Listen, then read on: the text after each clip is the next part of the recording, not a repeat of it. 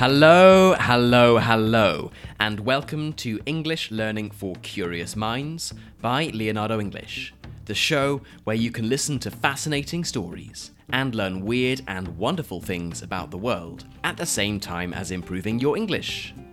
I'm Alistair Budge, and today we are going to be talking about Wikipedia. It's a website I imagine you know already and one that you probably turn to as a source of information. Whether that's finding out someone's date of birth, settling a bet with a friend on what the population of the United Kingdom really is, or whether a tomato is a vegetable or a fruit. Indeed, every month, pages on Wikipedia are viewed 18 billion times. That's more than two times for every human being on the planet. Despite it being one of the most popular websites ever created, many people don't know all that much about it. So, in today's episode, we are going to tell the story of Wikipedia, how the idea came about, its early days, and when it really started to take off, how it actually works, some of the criticisms of the websites, and what the future might hold for a website with the ambition of containing the sum of human knowledge. Before we get right into today's episode, though, I want to remind you that you can become a member of Leonardo English and follow along with the subtitles, the transcript, and its key vocabulary over on the website, which is leonardoenglish.com.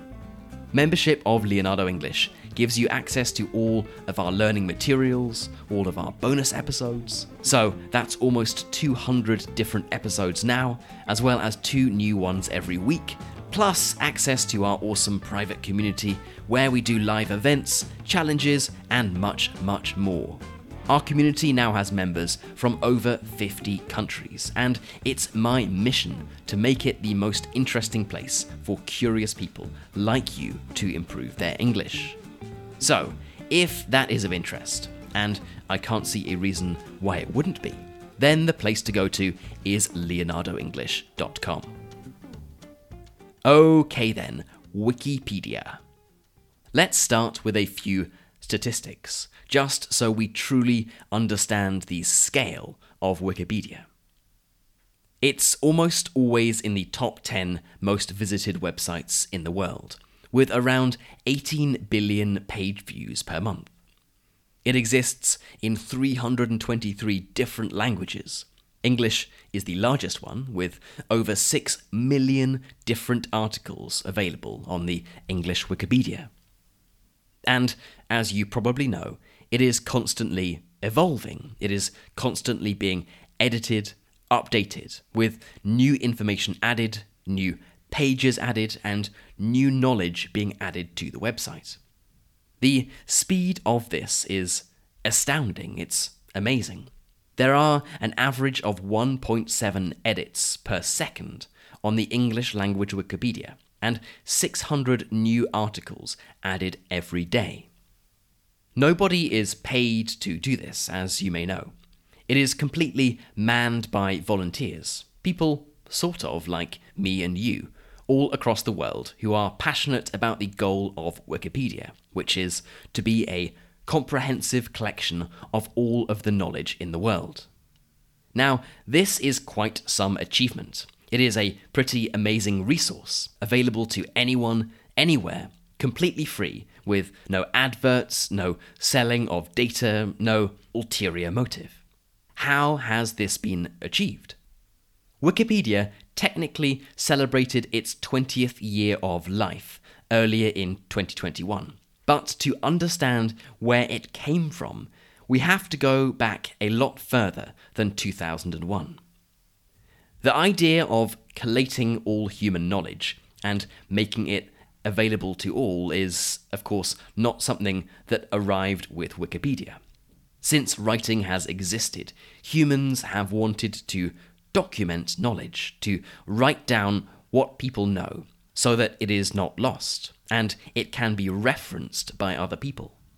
Pliny the Elder, the Roman philosopher, was in the middle of writing a book like this, an early encyclopedia, when he was killed during the eruption of Mount Vesuvius in AD 79. And since Pliny the Elder, scholars and thinkers have worked on documenting knowledge, writing down what is known by mankind, so that others can benefit from it. The person probably most famous for this idea, though, the idea of an encyclopedia, was a Frenchman named Denis Diderot, who published his famous Encyclopédie, his encyclopedia, between 1751 and 1772. At the time of Diderot's encyclopedia, literacy rates were around 50% for men and 27% for women, in France, that is.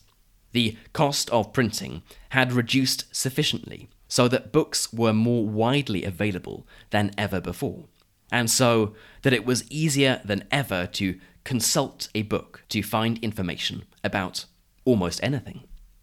Of course, you still had to physically have access to the book, and finding the information required would have been a much more time consuming process than the one we are used to now.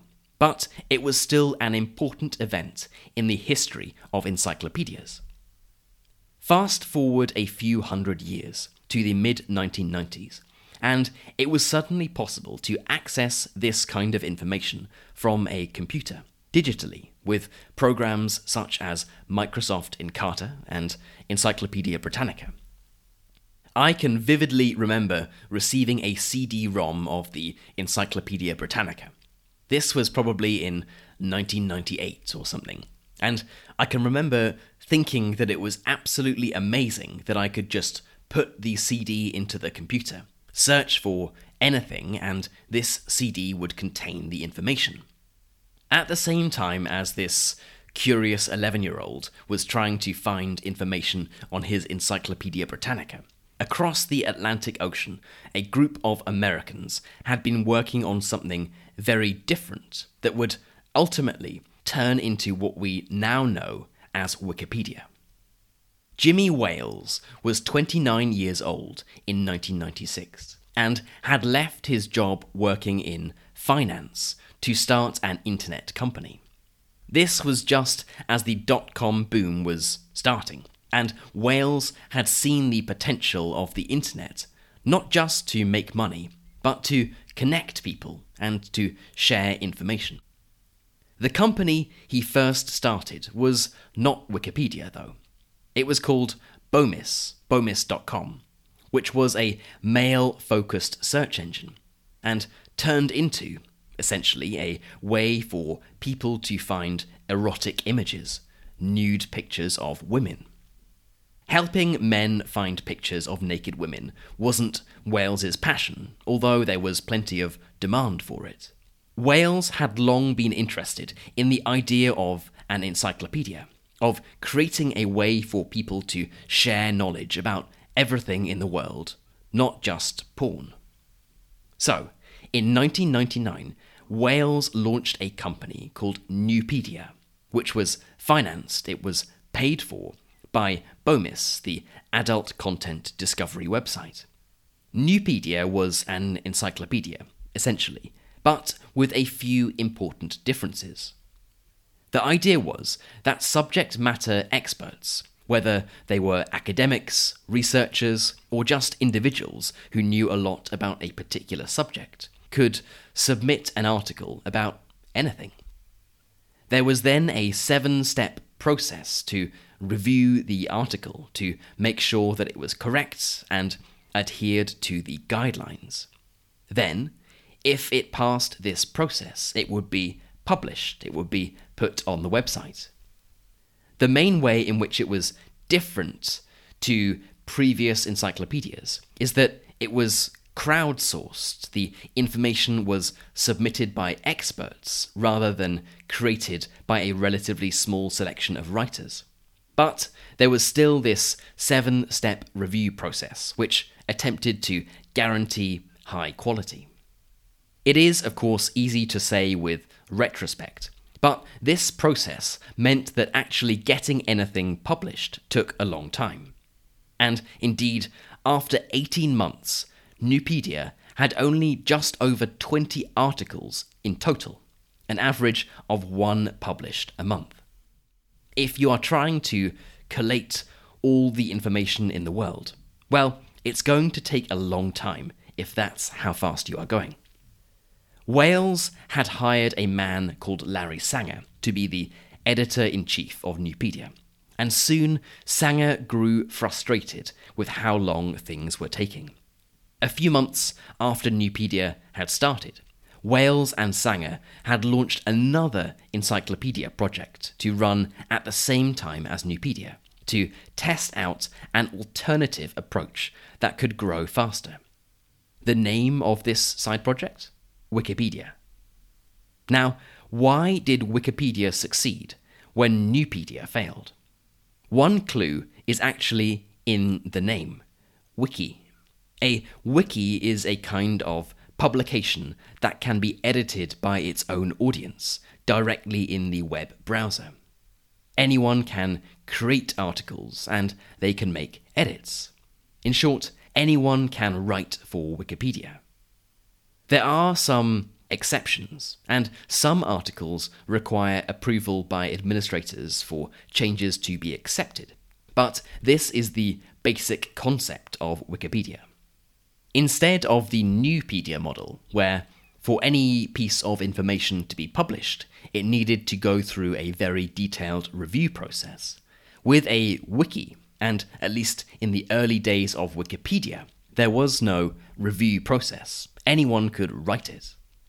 This has its own share of problems, which we'll come on to discuss a bit later. But the open source nature of Wikipedia meant that it grew significantly faster than its big brother, Nupedia.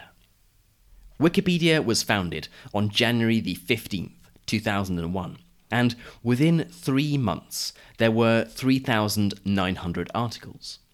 The more articles it had, the more Wikipedia pages appeared as results on search engines, so the more people knew about it, and more people started to contribute to it. So more articles were published, and it started to appear in even more search results. It really was a snowball effect. The more it grew, the faster it grew. At the same time, growth at Nupedia was stagnating. It really wasn't going anywhere. And both Jimmy Wales and Larry Sanger's attentions were devoted mainly to this new open source People's Encyclopedia. As it started to be more and more popular, inevitably the criticisms started.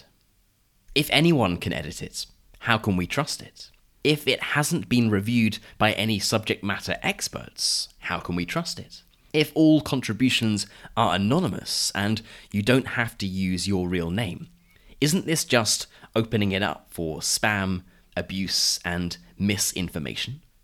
These were all very valid questions, and indeed, early Wikipedia was plagued with trolls and bad actors. Because anyone could edit it, it was relatively easy for anyone to change an article to promote their worldview, be rude about something they didn't agree with, or just abuse the system. There were controls in place to try to stop this, but it was hard to keep up with all of them. In an interview with Larry Sanger, he reported how many of the early contributors people with honourable intentions left the project because it was so dispiriting, so annoying and tedious to be constantly removing the spam and abuse instead of actually contributing real knowledge to it. Wikipedia at this point was still 100% funded by Bomis, which was itself, like almost every internet company just before the dot com crash, not doing very well at this time. Although Wikipedia could have easily started to make a lot of money if it had allowed adverts on the website, for example, Wales was completely against this, as he thought it went against the ethos of Wikipedia. Instead, he wanted the website to be paid for by donations from its users. His view was that if Wikipedia was good enough and it helped enough people, then they would be willing to support it through donations. He proved to be right. One of its first fundraisers, its first attempt at raising money from its readers in late 2004, raised $44,000. Not much, but a sign that some people did value it enough to support it financially. Now, it raises around $130 million a year from its readers, the majority of which comes in small donations. This might sound like a lot of money, but when you think that Alphabet, the parent company of Google, makes this amount of money in about five hours, it really puts it into perspective. Almost since the day it was founded, Wikipedia has continued to grow and grow in practically every language and country in the world.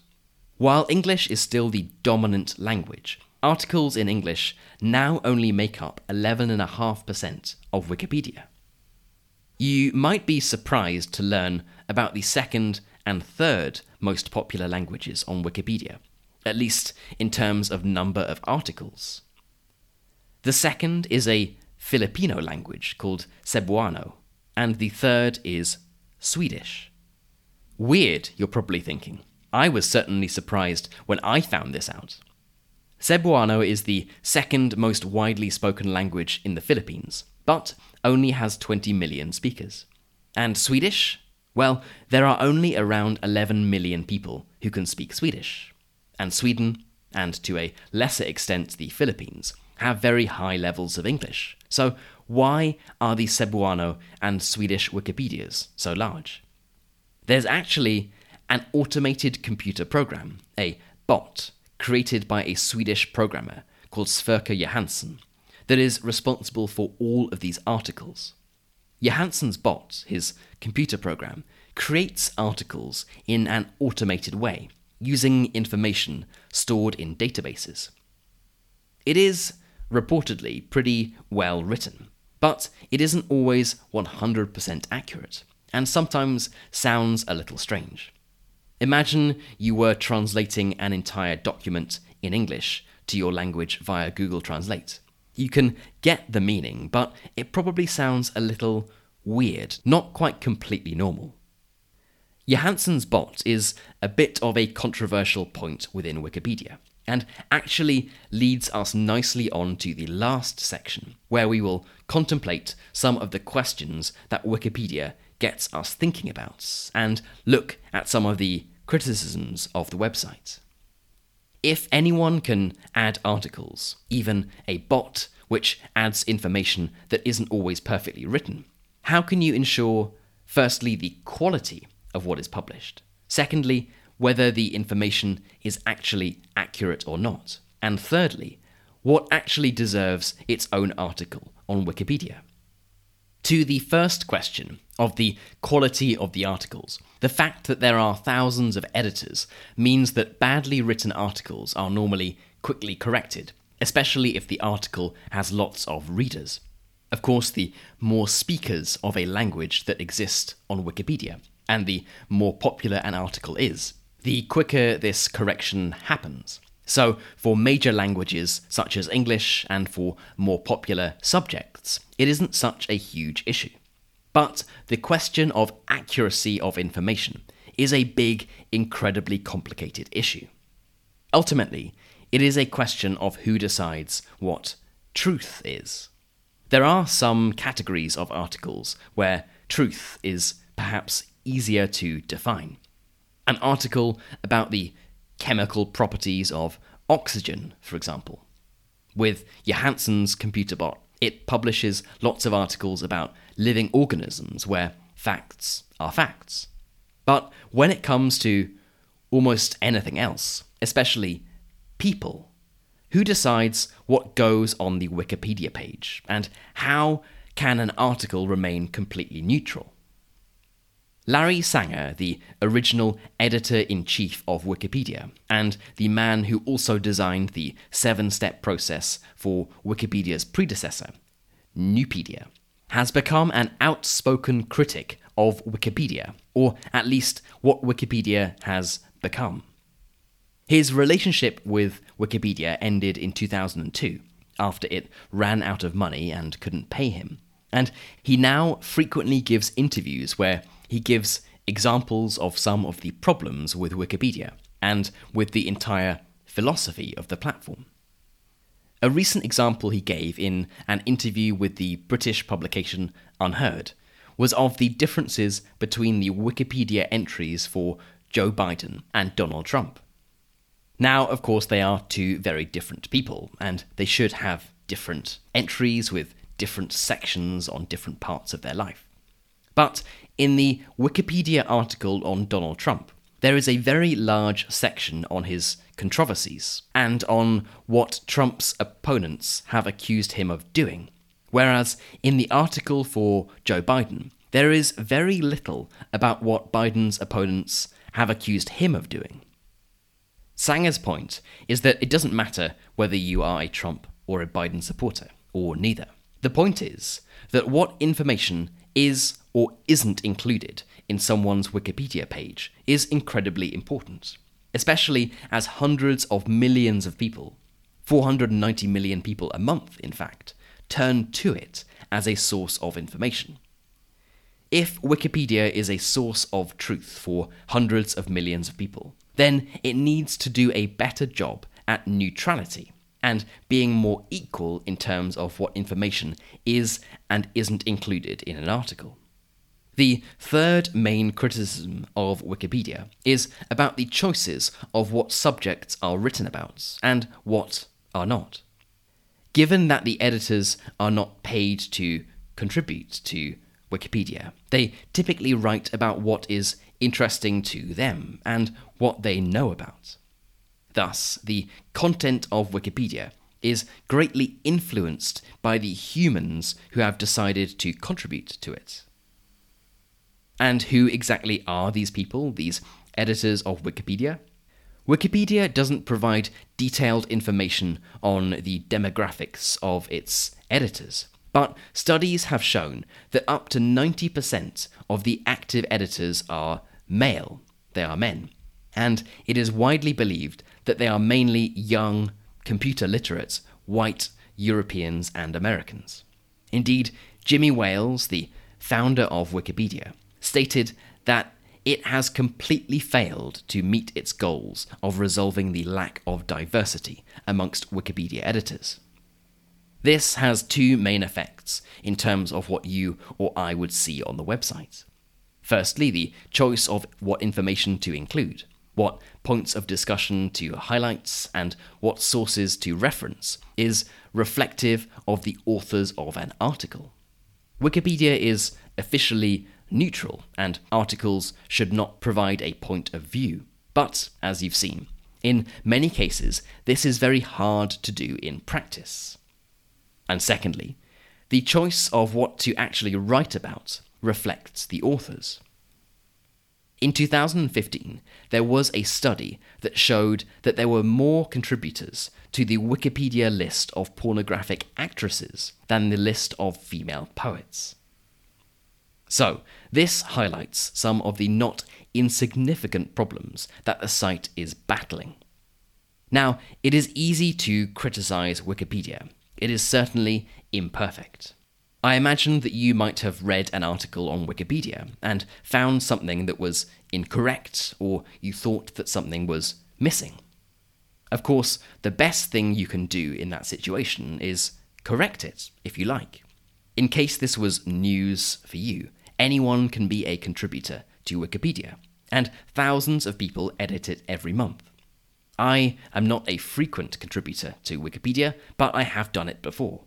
It does feel a bit strange doing it, but it is a pretty amazing feeling knowing that you are contributing, even in a tiny, tiny way, to the largest collection of written knowledge in world history.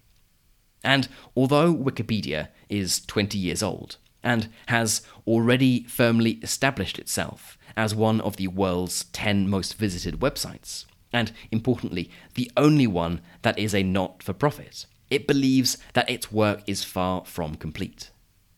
There are currently 6 million articles in English, and by one Wikipedia contributor's estimates, in order to record all of the world's information, including every village, every elected official, every famous painting, there would need to be 100 million articles. If that is indeed the case, Wikipedia is only just getting started. Okay, then, that is it for today's episode on the history of Wikipedia.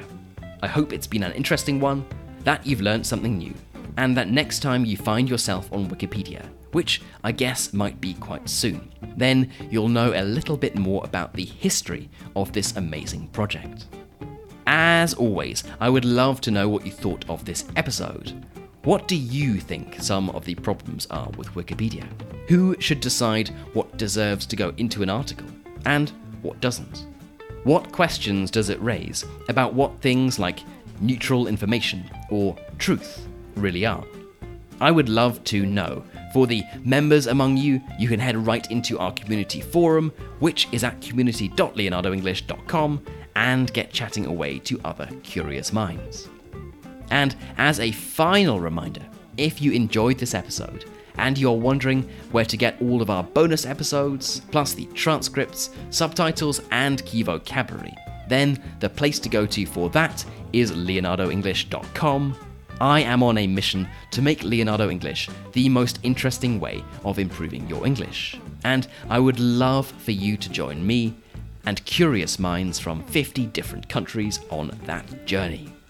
The place you can go to for all of that is leonardoenglish.com. You've been listening to English Learning for Curious Minds by Leonardo English. I'm Alistair Budge. You stay safe, and I'll catch you in the next episode.